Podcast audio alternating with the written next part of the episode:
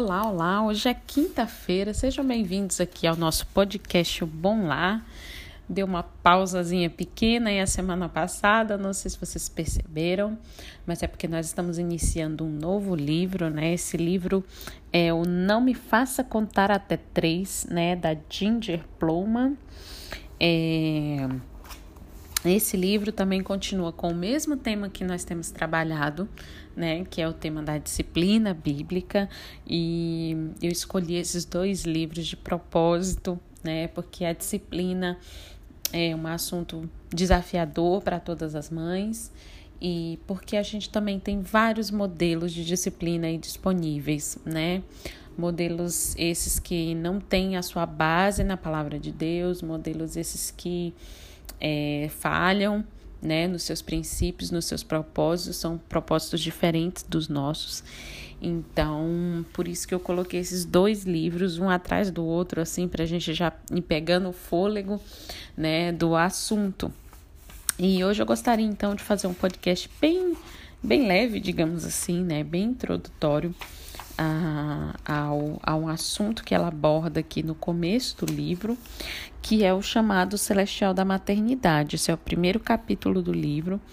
E eu queria pontuar aqui né, duas coisas muito interessantes que eu achei. Primeiro é, é o que ela fala a respeito da tarefa da mãe, né? E da importância que ela dá a, ao chamado da, da maternidade. A gente, é, a nossa geração é uma geração de mães muito perdidas. Né? A gente é, se vê diante de muita coisa para fazer, é, trabalho fora, casa, filhos, e a gente se percebe no fim do dia muito cansada, com aquela sensação de que a gente não vai dar conta, né, da nossa da nossa tarefa mas ela nos chama atenção aqui para o fato de que ah, não há nada mais precioso né, na vida do filho do que uma mãe. Né? Não há nada mais é, fundamental né, é, na vida do filho do que uma mãe. E eu separei dois trechos aqui que ela colocou né, para reforçar isso ah, ela está falando né, sobre aquelas tantas coisas que a gente tem que fazer, tirar poeira, organizar, cozinhar, né, repreender, tudo que ela fez é, no dia, né? Eu vou eu vou ler aqui para vocês esse trecho muito de muito interessante. É, às vezes sinto-me como se apenas me vestir, chegar até o fim do dia é tudo que consigo realizar. Não há nada mais que queiras que eu faça hoje, Senhor? Finalmente ouço aquela voz mansa e delicada. Posso não ter encontrado uma cura para o câncer ou ter vencido a fome mundial, mas enquanto mergulho em minha banheira, Deus gentilmente me lembra do que de fato realizei hoje. Tive o privilégio de ouvir as esperanças e os sonhos de um lindo jovem que pensa que sou a melhor mulher do mundo. Ele tem um pouco mais de um metro de altura e fica e só fica realmente animado com legos e pizza, mas é engraçado, charmoso e nunca entediante. Eu também pude ver o sorriso brilhante e precioso iluminar o doce rosto da minha filha de cinco anos de idade quando tirei um tempo para invadir a casa da Barbie com alienígenas verdes enquanto ela gritava de alegria, meu coração se derretia. De fato, tive alguns minutos de privacidade bem apreciada, como, por exemplo, ser capaz de me manter no banheiro sem ter alguém batendo a porta. Na verdade, registrei esse evento raro no meu diário na parte de milagres. Comecei a ler um dos grandes clássicos em voz alta. É, fui capaz de tirar a poeira, organizar, limpar, cozinhar, beijei os dodóis, enxuguei lágrimas, eu elogiei, repreendi, incentivei, abracei e testei minha paciência tudo antes do meio-dia. Sim, minha maior realização hoje foi educar os dois filhos preciosos que Deus confiou aos meus cuidados. Agora vamos falar sobre o meu maior desafio de hoje de cada dia: criar esses dois preciosos filhos nos caminhos do Senhor. Deus realmente Deus tem realmente um trabalho importante para mim e ele requer muita habilidade. É a minha vocação, minha prioridade, minha luta e meu objetivo. Aproveitarei a oportunidade e aceitarei a tarefa presente. Amarei, cuidarei e treinarei de, meu de meus filhos da maneira que Deus me chamou para fazer.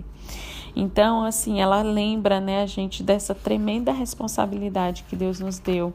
Eu penso que às vezes a nossa o nosso dia a dia, né? A gente está tão cansada, tem tanta coisa acontecendo e a gente não percebe, a gente não se atenta para o quão precioso, né? Uma pequena coisa que a gente está fazendo está fazendo diferença ali na vida do do nosso filho.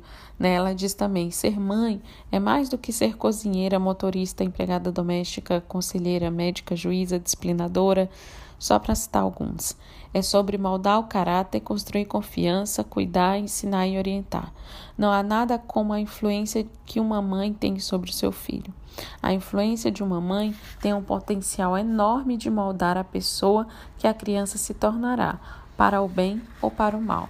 Então eu fiquei pensando demais nessa questão que ela colocou, né?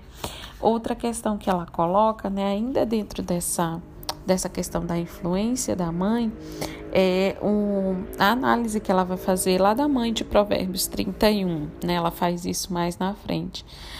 E ela vai falar, né, é, que os filhos se levantam e chamam a mãe de ditosa, né? E por que que eles fazem isso?